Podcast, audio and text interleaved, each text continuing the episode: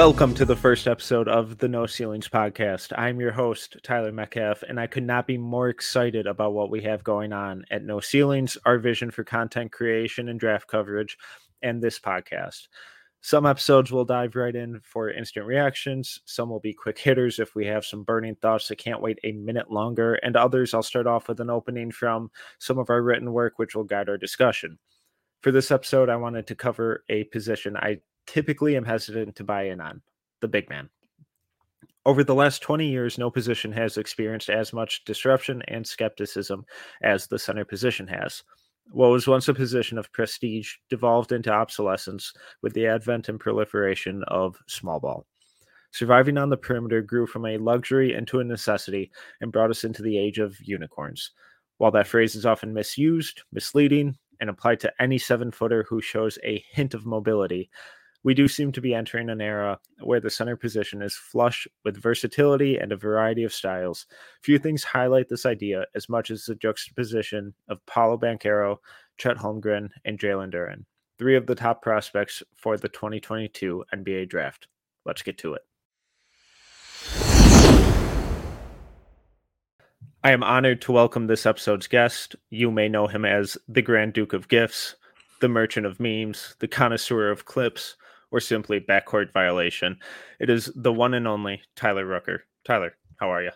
I'm great. I'm, I'm about to be a lot better. I, am very pumped for uh, No Ceilings doing our first episode. And that yes, list of nicknames, I need to frame that somewhere on my board. So thank you very much. You can just go ahead and just add it to any and all business cards as, as you need. Um, so I, I wanted to have you on this week to cover three guys who I think are rapidly rising to not just first round, not just lottery, but potential top 10, potential top five if what we saw in their first game really continues to carry over throughout the season. And that's Paolo Banchero, Jalen Duren, and Chet Holmgren, who are three guys who kind of play the same big man center position essentially, but cannot be more different in their styles of play, their body types, how they operate on both ends of the floor. So I wanted to start out with Paolo. He set the world on fire with his awesome debut, battled through cramps, looked awesome on both ends of the floor. So, what were your perceptions of him coming into the season? And after that first game, has anything changed drastically one way or the other, or was it just more so reinforced? You know, I kind of came into this season thinking he was going to be more of like an outside guy that kind of just floated on the perimeter. There was all this buzz about, you know, you want to see if he was going to be willing to go inside and bang against the bigger guys, take on contact. He also wanted to see if he was going to be able to hold his own as a defender. You know, he's he's so big at 6'10, 250, and he almost looks bigger on the court, which yeah. seems just hilarious to like even think about. But you know, watching him in that first game, it, it's funny. I'm usually one of those guys, and I've talked to you about it, Ty. Like, I'm usually one of those guys I take as much time as I possibly can to kind of dissect a prospect or fall in love with them, if you want to say it that way. But mm-hmm. Paolo just like immediately, I was like, okay, I'm I'm on board. like, whoa, eh, just the the the size, the quickness. Like, I think we talked about it that first spin dribble he had, he ended up missing, incredible. but just the fact, like you could see the footwork explosion right away. He's going to be tough to not have number one. And, you know, there's these couple of guys we're going to talk about are, I think, are all going to be having their own special taste of potentially climbing up the boards in a hurry. Um, like you said, they're all so different and so yeah. special in unique ways. But I just think Paolo, he's probably right now trending towards number one for me. And I'm not okay. a big board guy early in the year, but I would say right now I'd probably put him up there just because the offensive versatility he has. I mean, he could become just a nightmare at the next level. Yeah. So I, I wrote about him going in or before he had played a game, and two of my biggest concerns were the lack of physical used in high school and AAU coming in to college. Um, he seemed to just kind of coast and go through the motions and not really look to really impose himself against guys throughout an entire game. There'd be possessions. And then the other one was his defensive processing speed, where he always seemed to be a step behind. And again, just kind of going through the motions. And, you know, we've seen guys who are these freak athletic, eh, who have these freak athletic attributes just take it easy because everything is so much easier for them from a physical standpoint. All of those concerns for me were immediately doused, especially yeah. in that first game because I we saw Paolo tagging rollers and recovering to shooters and jumping passing lanes and making weak side rotations. I'm just like, where was all of this through high school? And it's just like it's really encouraging for me to just have that hope that okay, he's going through the motions at this lower level because he is at this lower level. These games are blowouts. He's playing some of these games are against 16 year olds who are the size of his right leg, and he's just trying shit out there basically and experimenting. And then to see the what he had been experimenting immediately translate on the biggest immediate stage that it could for him, it was incredible. And the way he operated from the mid range for me was something I'm not I can't really remember from a recent freshman and he was just so comfortable with those jab step series and his like you mentioned on that spin move that footwork and his pull up was really smooth from that area. Do you think that he's going to be able to in the long run um, really expand that out to the three point line where he's operating and initiating the offense or his scoring sets from behind the three point line and he's an actual threat from out there. The couple shots we saw him take from three, they were bad misses, but they weren't bad shots necessarily. Right. So I'm a little more hesitant to buy in on the shot right now, but the way he operated in the mid range, how do you see that kind of projecting and pushing out yeah, I mean the the mid range was just gorgeous. I mean, you, I immediately was like, okay, they need to just have a play call where they just give him the ball in the elbow and let him go to work because it was just smooth. The shot from like mid range was beautiful. Um, he just looks like he's going to be an absolute weapon with like his footwork and hesitations and like that size. You know, it was weird. I, I'm like you, the outside shot wasn't falling, but I thought he was going to be more determined to try to prove it. And I actually mm-hmm. liked that he wasn't like settling for it all the time. Yeah. He was kind of like, hey, no, let me be patient, let the offense flow sometimes. Let me, he tried to attack a couple times, like let the play keep going on. He didn't really like try to force the issue. So yeah, I think the shot just because of the, you know, I'm not a shot doctor, but like it, it right. was promising. It looked great. It was smooth. It was fluid. So I think with time that'll you know develop and get out towards three point range. And if that does come around consistently then you're just talking about just a terrifying threat for the NBA level just with what he can do in his versatility. And you know I kind of thought this too throughout the game was you know, his assist numbers weren't obviously high, but I thought his decision making stood out to me. Like he mm-hmm. knew where to go in transition. Like, okay, the ball should go here. He made some quick reads. Like he was willing to move the ball. He was willing to understand like where the defense is and where I should go with this pass. So, yeah, he just kept checking boxes, and I, I was thoroughly impressed. I mean, I was like, okay, I'm I'm logged into every game now I possibly can so the, the the whole point of i guess from our standpoint with no ceilings is really analyzing these guys at these lower levels to see how it will end up projecting to the ultimate nba level and how impactful that can be because it's so different for all these guys and everyone's developmental curve and role and all of that ends up being so drastically different than we thought when they were 17 18 years old so given Paolo's impression on that first night and his ability to operate from the mid range, the defensive improvements, if they are legitimate improvements, how do you see him fitting into an NBA rotation? Do you think he'll be more of this primary, maybe even initiator or secondary wing initiator, or do you, or more of like a small ball five, or even just a kind of typical modern power forward? I wish he would. I wish he would be a modern power forward because I miss the two twin tower era. I, I used to love having centers and power forwards that were giants. He'll probably just eventually be a small ball five, just because you're going to have a potential advantage on a nightly basis with his quickness and his size. Um, I think teams will be just fascinated to have that type of threat that can immediately space the floor. And um, you know, it's funny. I, I you brought up a couple interesting points that I I keep forgetting to dive into. Uh, this is kind of why I never obsess over high school film. I mm-hmm. think high school film's always really interesting to get kind of like a vibe of what a player could yeah. be. But it's like you said, and it's I've talked to Nathan before on Draft Deeper. Like these guys know they're going to be the best athlete when yeah. they're playing in high school. They know that they're going to be able to get away with stuff. Like that's why I, I, don't focus too much on when these guys are taking plays off defensively in high school because they're probably guilty of thinking like this guy's not going to blow by me and then okay maybe they make a couple errors. But when you get to that college level you got to be ready to roll. And i think a lot of these kids understand that of like i can't take plays off. These guys are the the playing field is level now.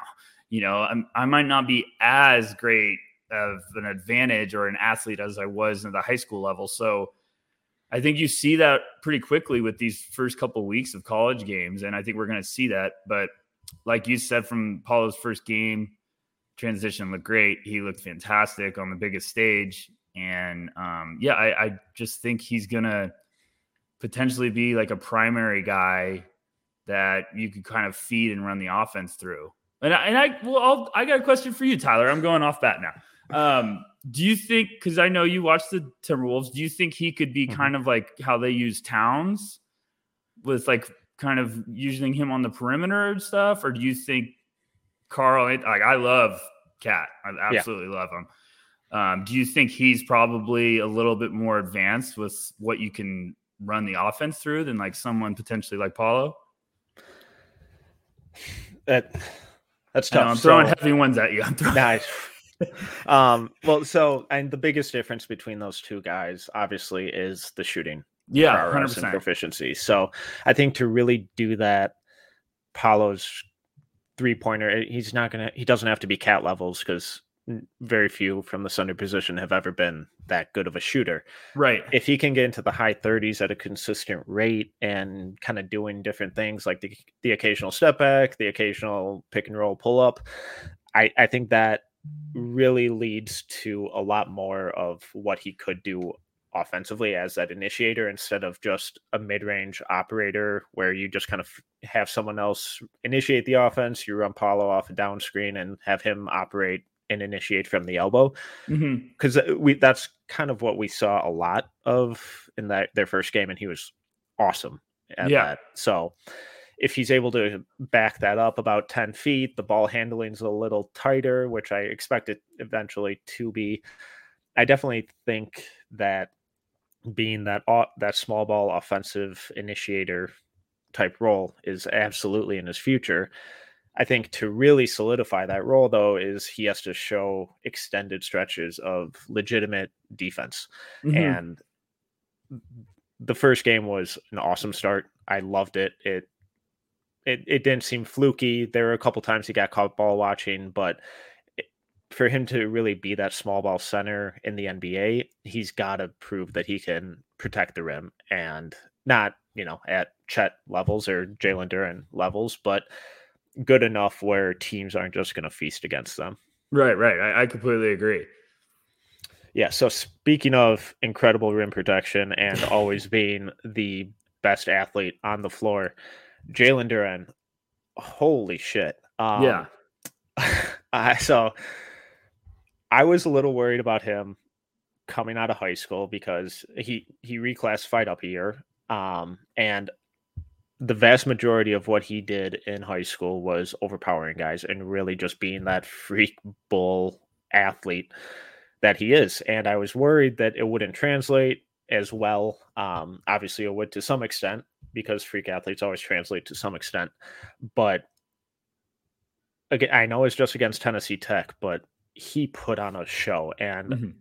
it was almost once once a minute he had me just dropping a oh good lord where right. he's swatting guy shots into the fourth row or switching a pick and roll and blocking a pull up three everything he did was so impressive to me um similar to Paolo did anything or how did you view him coming into the season and were those reaffirmed changed based on that first game it it was funny.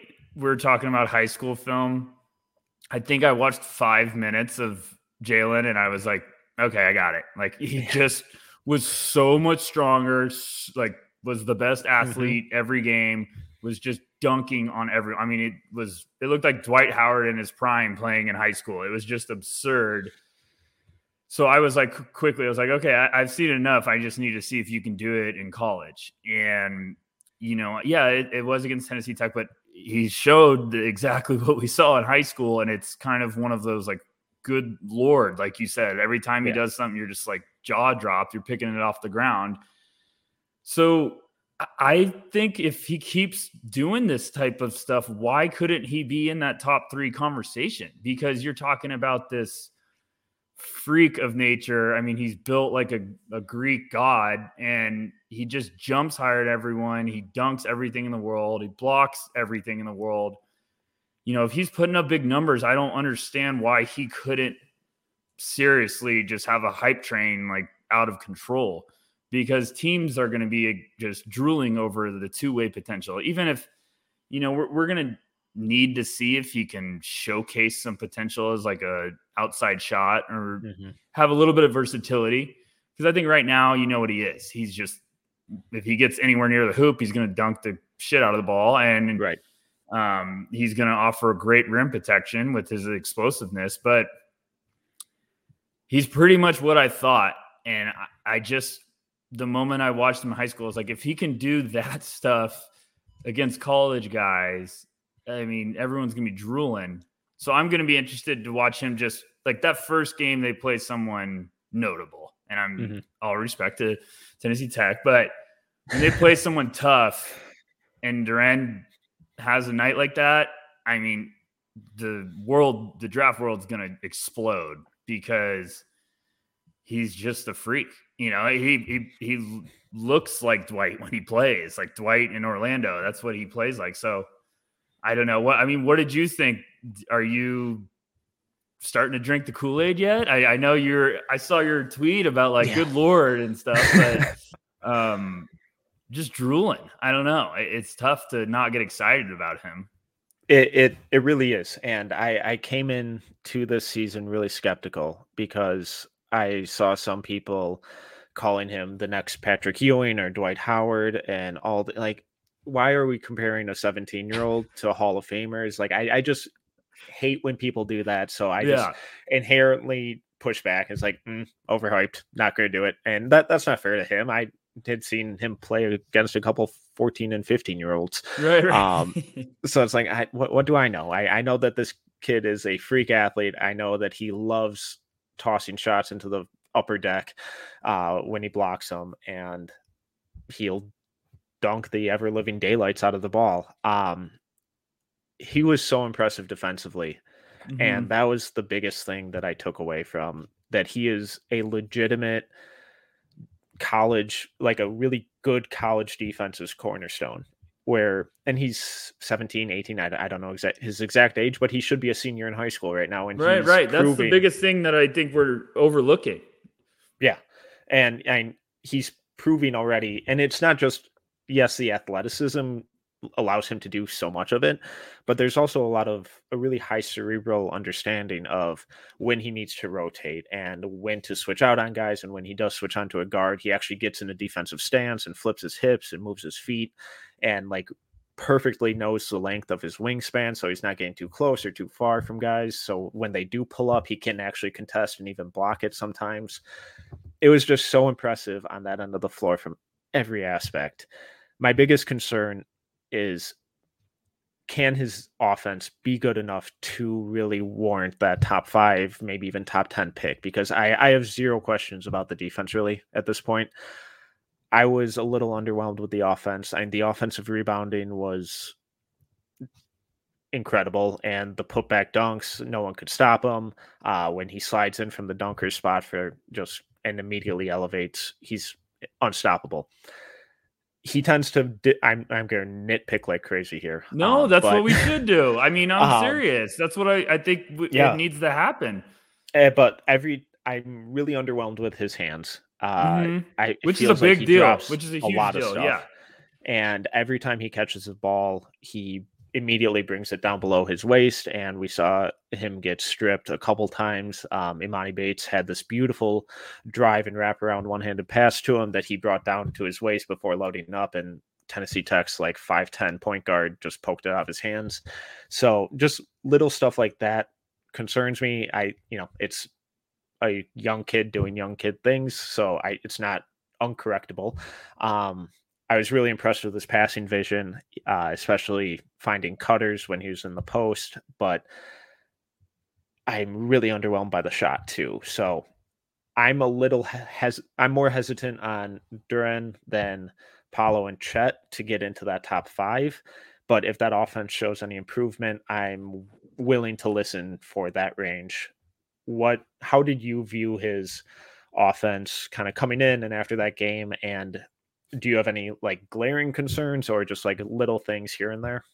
Yeah, I, I think you're spot on. You know, I think the outside shot when even when I saw in high school, I was like, it's gonna need some work. It's yeah. gonna need to sell some teams. Now, I'm not saying that can't come around. You know, Bam Adebayo was a guy that it, mm-hmm. he showed some flashes in college and it came around. Um, but Duren, if if he could showcase that there's just even potential. And maybe it's not in games, maybe it's throughout the year. Scouts see him in practice and they like what they see, and that's where he starts the buzz. But I think it's got a long way to go because uh, right now he's just this dominant inside force that's like if he gets the ball anywhere near close or it's you know off a dump off or an offensive rebound like he's going to be able to dunk it and i'm like you I, I, don't know if if the shot never comes around where do you feel great about taking him? Like, are you and that fit will probably be everything because it's going to mm-hmm. be like we don't need him to score. We just need him to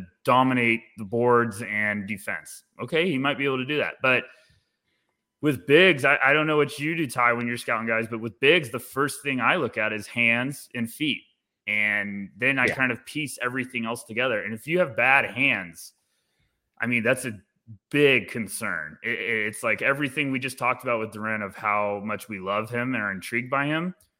The negatives or the concerns right now are just as high. Because I mean, if you if you're going to struggle to catch, you know, dump offs from bullet passes like tight windows from NBA point guards, they're going to stop passing you the ball. You know, yeah. Like Kyrie exactly. Irving ain't going to live with that or something. But um, and you know, the feet need to be good, but I I'm like you. I think he's going to have to show a little bit more offensive versatility before I'm going to be like, okay, he deserves to be a top five pick because there's going to be a lot of guys in this class, as you can yeah. already tell, that are going to be worthy of top five picks. So I don't know. I, am It's early with him. I think mm-hmm. right away I was like, you have my attention.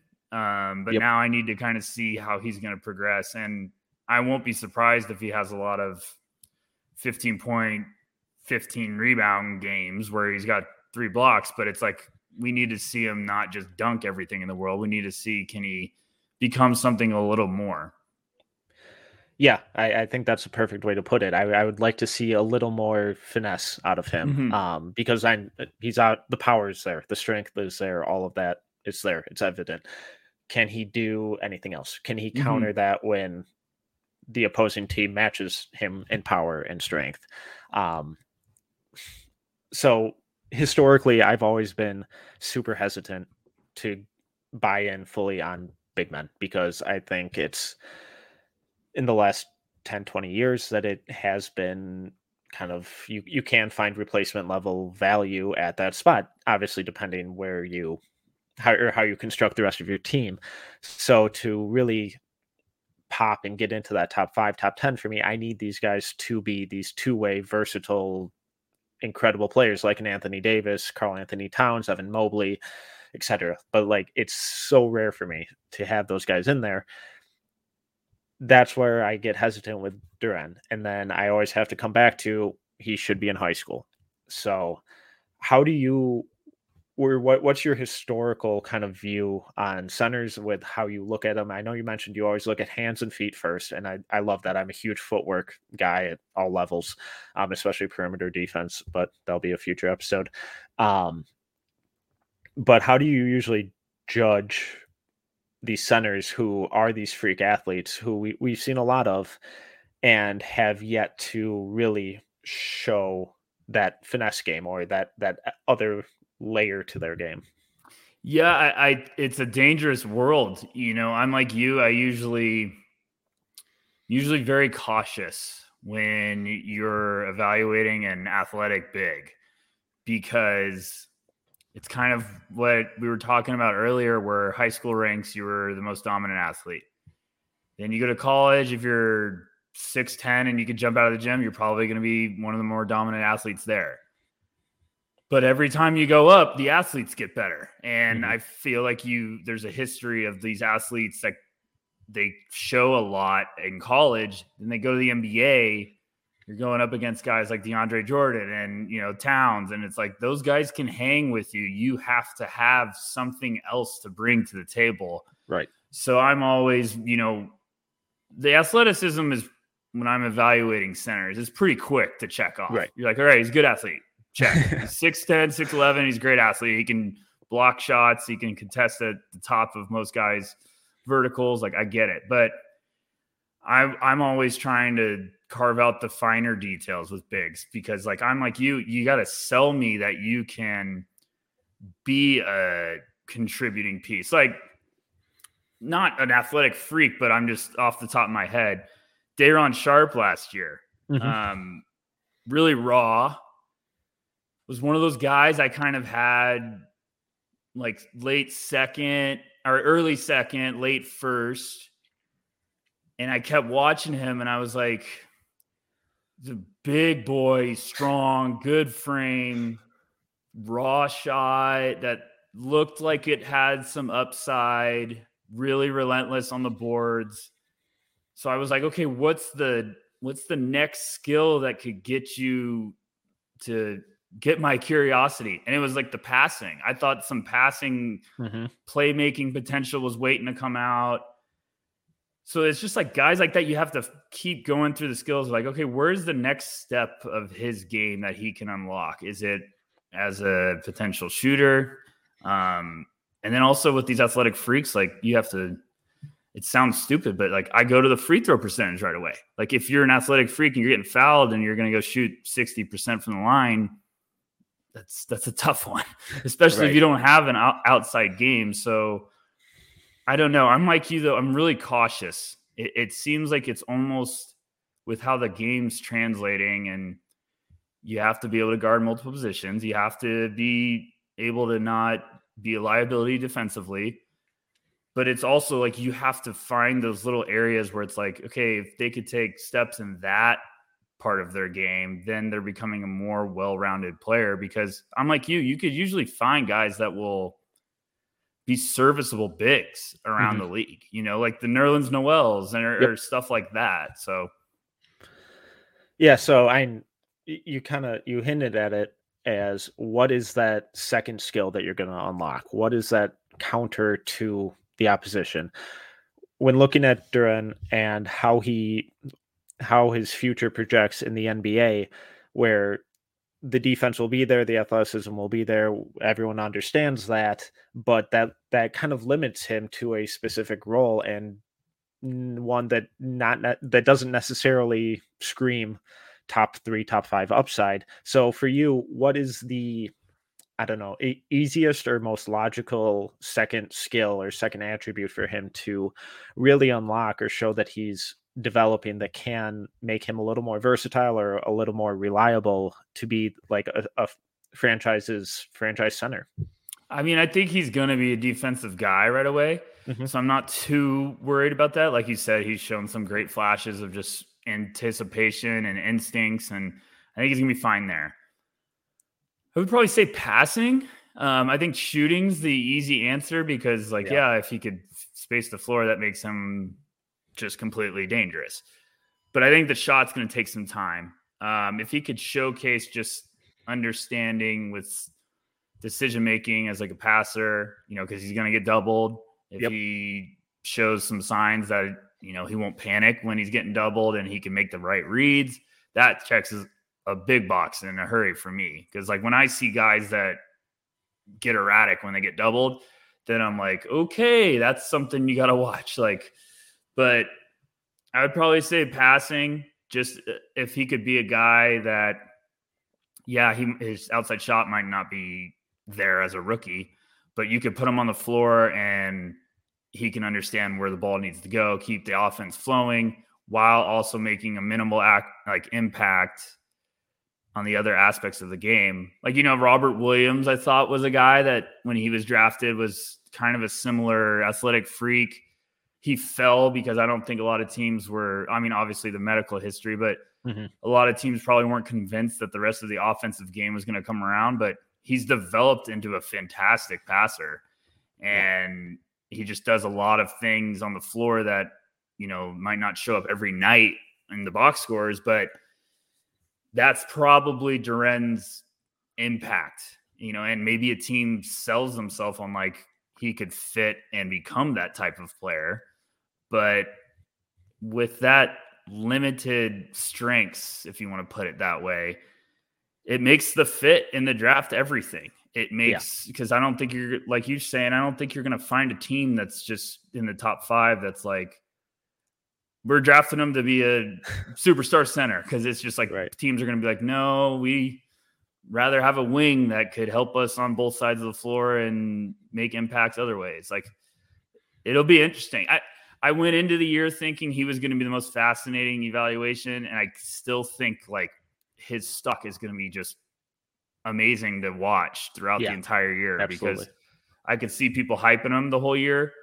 I could see that train getting out of you know, out of control. But I also think it's going to be just a fantastic evaluation.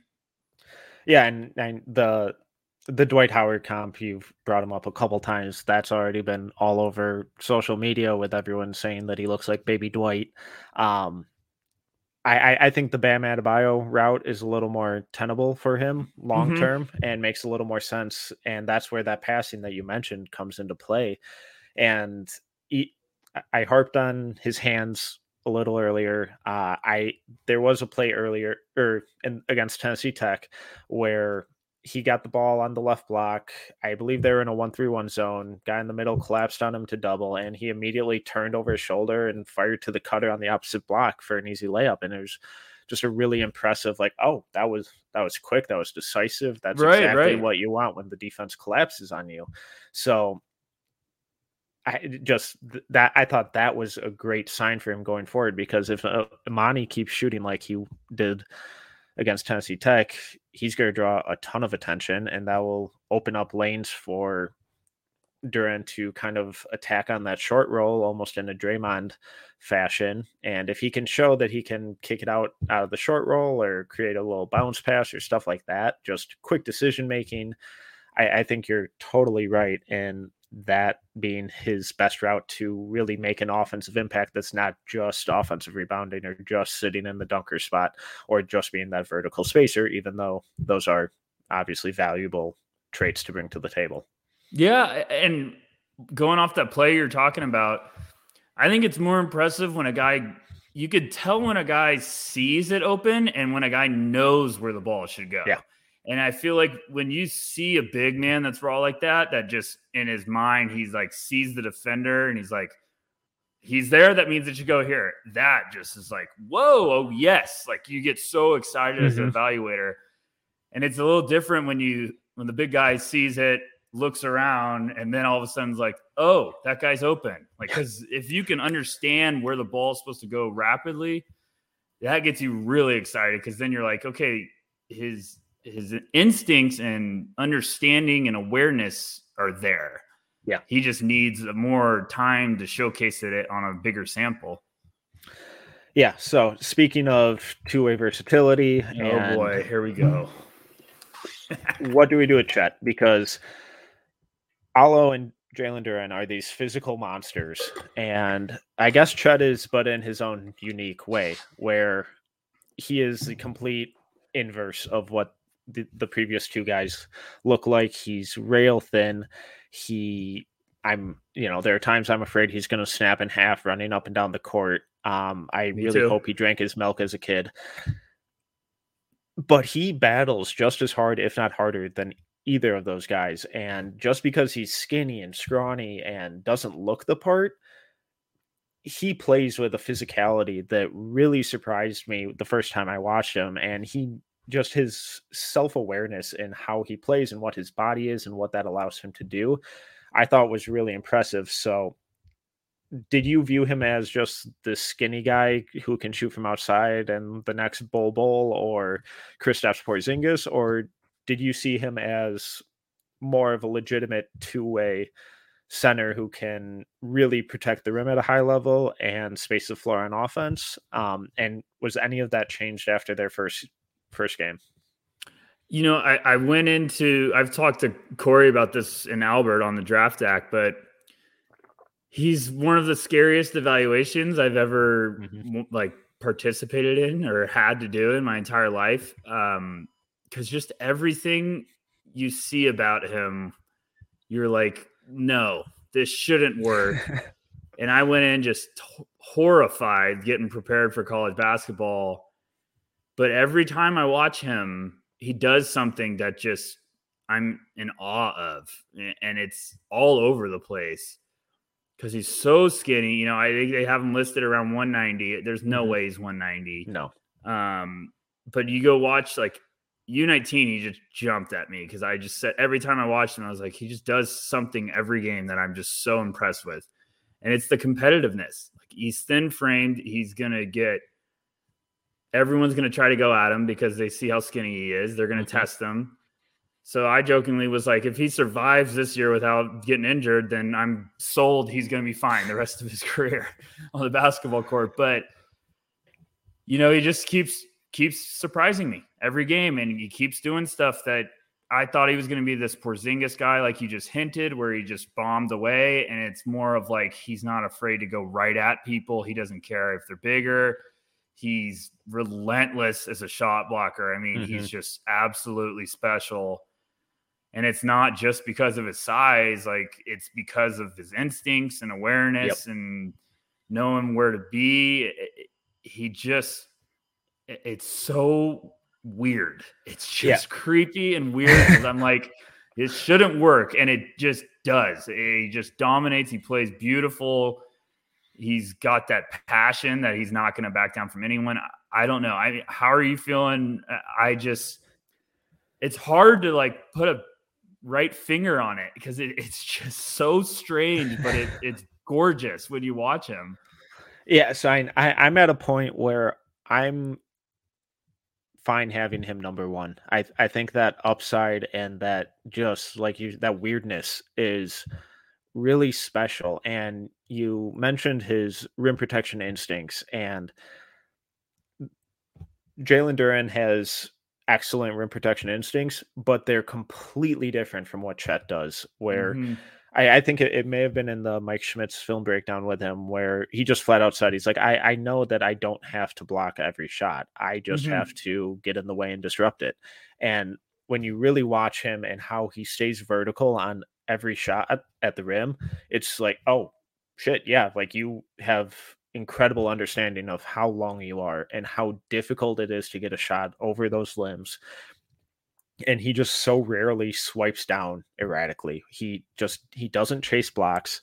He stays vertical and his ball tracking ability in those situations is incredible because once the attacker, the the guy taking the shot extends the ball, that's when he goes for it and he always takes it away. And it just thinking about trying to score on him at the rim seems like an absolute nightmare because you look at him, you're like, ah, I'll just plant my shoulder in him, back him up five feet, and toss it in, and you may move him, but he will recover immediately. He will never stop. There's a play against uh, Dixie State, I believe that's who they played, um, where you know their center's six nine, 220 or something, puts his shoulder, backs Chet up, you know, a couple feet, puts him under the rim, and nine times out of ten, that's an easy layup for the guy. The guy goes up, Chet's already there, and with two hands, corrals it, tips it back out to his guy, and they start the fast break.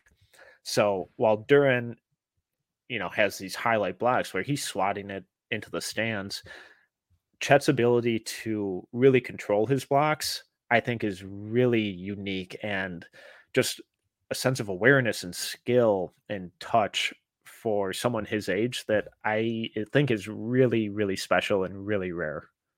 Yeah, I, I think you said the best word about Chet, and it's understanding.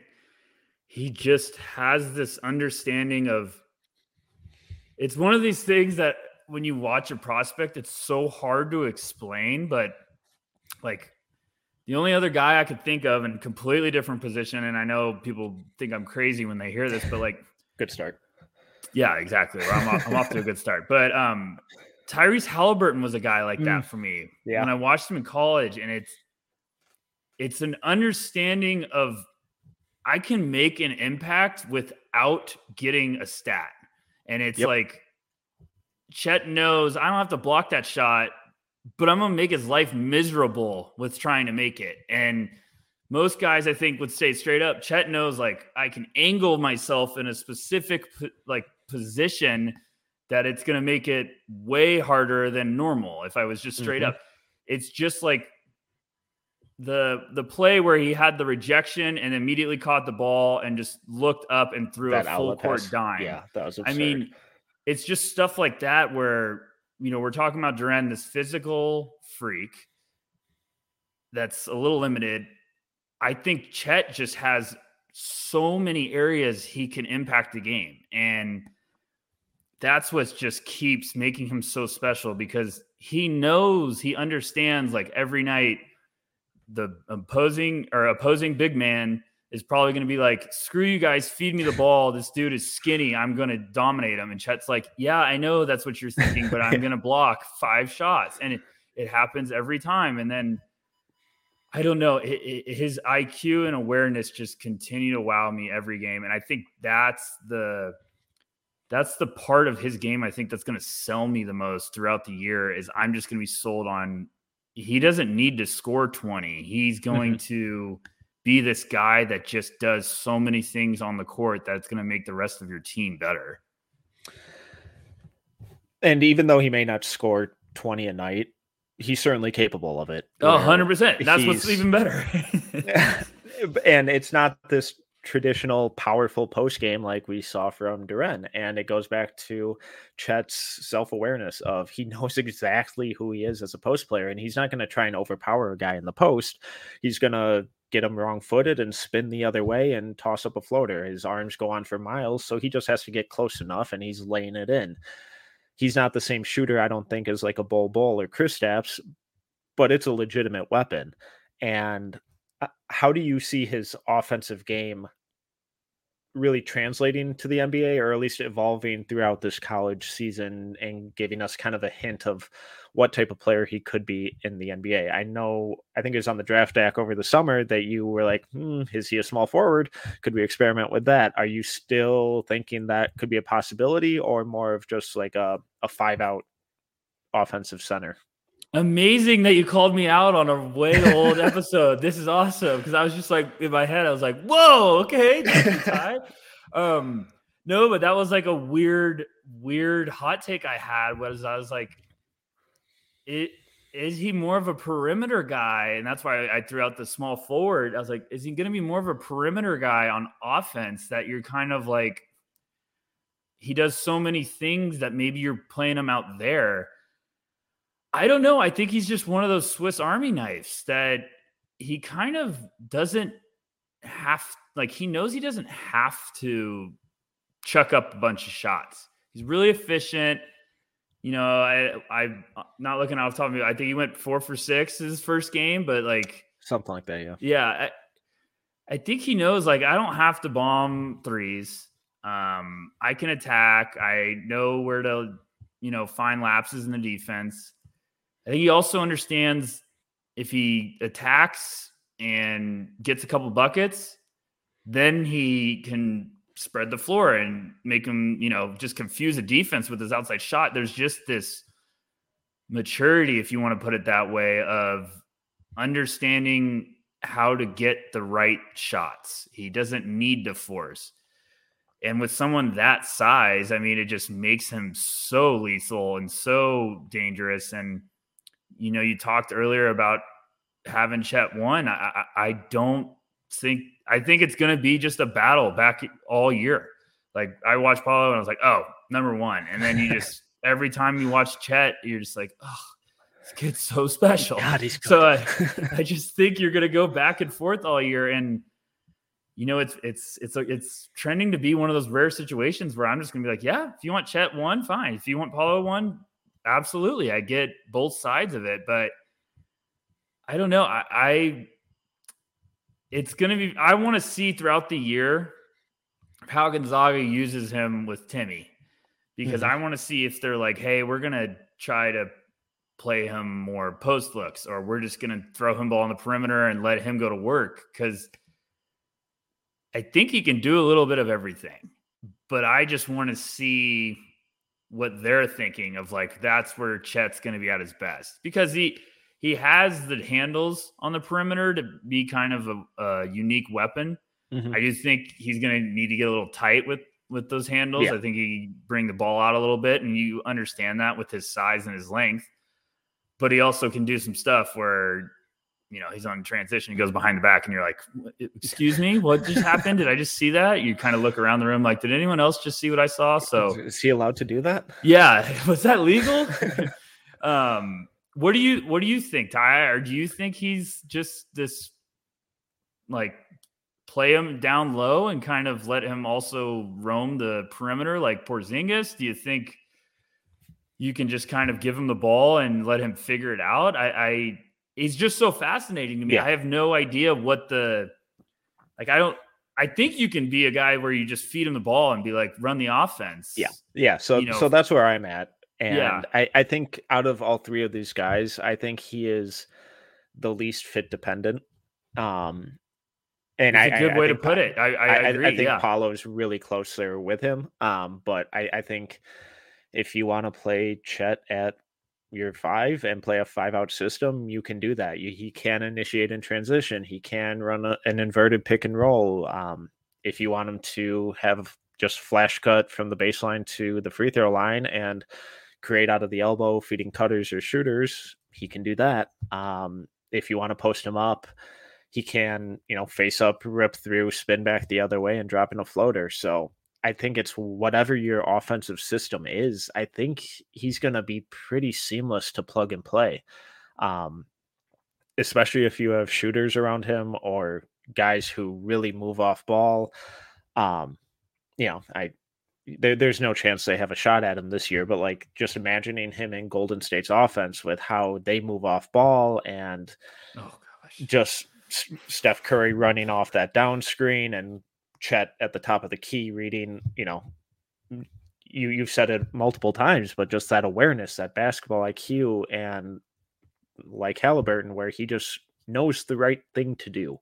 Mm-hmm. Um, I I I really don't have any concerns, and the fact that he came into college not relying on being this physically dominant post up player is really encouraging to me because if you know, the majority of his shot attempts were him trying to back guys down and just finish over the top of them every time. I'd be like, oh, this is this is going to be more of a struggle. This is going to be more of an uphill battle. I'd be the same way, yeah. But the fact that he was facing up and knocking down fadeaways, or you know, doing rip throughs and spin backs, or just running that inverted pick and roll or pulling up in transition is like this dude can just do a little bit of everything, and he's not going to try and do stuff that he knows he can't do. Mm-hmm. Um, so I, I really think that it's just he's going to be one of those guys where it's just here's the ball, go figure it out, go have fun. Yeah, it, it's funny you just said that, and it's I feel like it's going to be a statement that sits in my head all year. he does seem like a guy that any team would just be like, he's gonna fit. He's Yeah. gonna he's gonna work with our system no matter what. And that should be the number one guy. Like that's that's what you should have in a number one pick is no matter what offense we're running, he's gonna make an impact some way or another. And I do think, you know, I think Chet's the type of guy that like even if you had a really good center, you could play him at the four and he's going to be able to make, you know, high low passes. He's going to make an impact that way. You could play him at the five. He's going to make the offense run with his awareness and just understanding of where to go to the ball because it's it's like you said, he just like Halliburton, he knows where the ball's going to go. Like hockey assist guys. I wish we just tracked hockey assist because I think it's so awesome when guys Yep. are like, no, the ball's supposed to go there because it's supposed to go to the next place. Like I think exactly what you said. Chet just looks like one of those guys. You're going to plug him in and just have fun. If you're a coach, you're just going to be like, I'm going to do so many things with this guy on offense. You know, Yeah. we're going to post him up and run actions away from the ball. We're going to have him on the perimeter and just he just seems like the Swiss Army knife prospect that is going to just be awesome to keep watching throughout the whole year. Yeah, I, I think that really sums it up. So, and it kind of sounds like I, I, I moved you off Paolo at one there. Now you think he sucks and that he doesn't fit. No, no, no, Is no, that- No, well, I, No. you know what I was just saying. I was getting at is no, I know. I think Paolo's just you're gonna have to figure out. I don't know how to phrase it. Like Paolo, I, I think he's gonna be another guy that just transitions well because you're gonna know Same. what you're getting Yeah. with him. But I do think Chet just has that more versatility right now that's obvious with like his passing, his shot blocking. You're getting the big man Swiss Army knife. The only thing I've ever had a concern with Chet is the frame. And if Yeah. it, the frame holds up this whole year with what he's going to be getting on a nightly basis from guys being like, no, I'm going to post them up and try to be way physical with them. Like Chet holds up. I have no concerns because, but it's just weird because I keep, I'm like you, I keep waiting for him to snap. Like I joke, I'm like, could someone give him a steak, please? Like, but um, I don't know. I think Paolo will probably be towards number one for me Yeah. just because the size and the advantage you'd have with his offensive firepower could be just terrifying. But Mhm. Chet's just special and fun.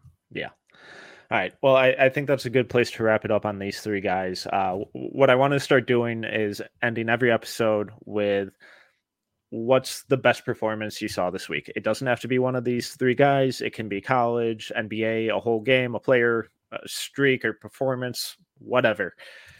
In the basketball world, what was the best thing you saw recently? You know, I can't think of a single-handed like player performance. Um, obviously Steph Curry does some fun stuff.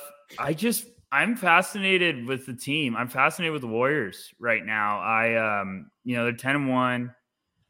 Um, they're just like Jordan Poole has taken this leap that I was not seeing him taking a leap like this. He's become quickly like most improved player of the year candidate. He's probably up in that discussion if he could ever catch Ja Morant, which I don't know if anyone will. But, you know, I just think the Warriors are fantastic.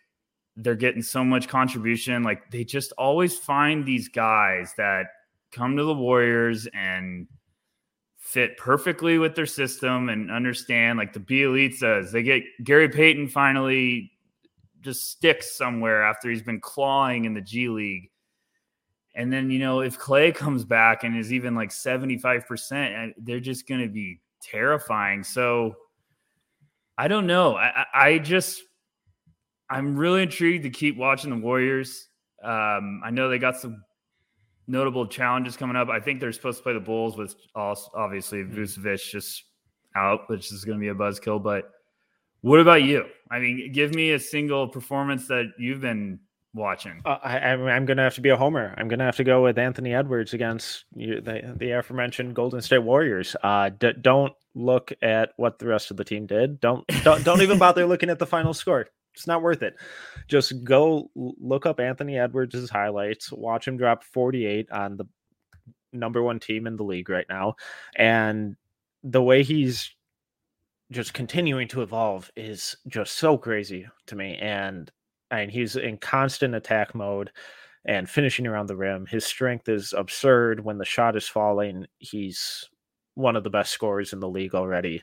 Um, 48 points, career high against the Golden State Warriors. Love it. No, I I agree with I think you know, I'm not going to toot my own horn because there's pretty there's a lot of LaMelo, you know, army out there, but I had him one. Um, I overthought it. Yeah, I, it was one of those weird things. I got to the point where I was like, "Am I overthinking?" And then I just said no, and it was early, and yeah. I was like, "I'm staying with this all year." because it was just the the the age, how raw he was, how he reclassified. He was younger, and then just the frame and the explosiveness and the confidence. Like it was awesome to see him the second half of his rookie year come on. Yeah. And I thought he was a guy that like a full offseason, I was just like, he's gonna just tear the league apart if he takes that step, if he started to take a step. And then right out of the gate and this year, you're kind of like, oh boy, here it comes. And, you know, dropping 48. I, I mean, against the team like the Warriors, like Minnesota's got a, a dog that is going to be a superstar in this league. And I continue to think that he has the potential to be just an absolute demon defensively. So I, I think he's going to be one of these guys that's just going to turn into one of the you know I know he's a rising star, but I'm saying I think he could just be like a face of the league if he keeps trending like this because he has you know he has that personality. He plays the game with just tenacity. I, I love everything about Ant Man. Well, the Timberwolves Nation certainly needed a little pick me up, so I, I I appreciate that. I'll send through your payment uh, shortly once we log off here. Appreciate um, it. Tyler, please plug away. Tell our lovely audience where they can find you, what to keep an eye on. Have at it. Uh, we're at No Ceilings NBA. Yes, you know, g- jump on, jump on the bandwagon. It's going to be a hype train out of control, just like Jalen Duren probably. But um, no, I, am at No Ceilings. I'm at Backcourt Violation at Backcourt V on social media.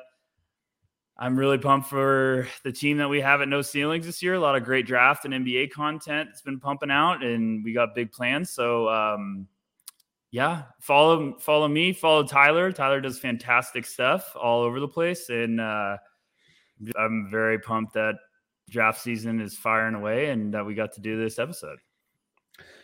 Couldn't agree more. So, once again, I'm your host, Tyler Metcalf. You can follow me on Twitter at tmetcalf11. Uh, please make sure to subscribe to No Ceilings Substack at noceilings.substack.com and follow us on Twitter at No Ceilings NBA. The Substack is completely free. It gets delivered directly to your inbox. You don't have to do anything besides click subscribe for a free newsletter. You have zero excuses. It's free. If you it's want elite, free it's elite draft coverage and NBA coverage all season long. What else can you ask for? It's free, people. Come on. If you enjoyed this episode, please make sure to subscribe, leave a review, and a five star rating. Until next time, see you.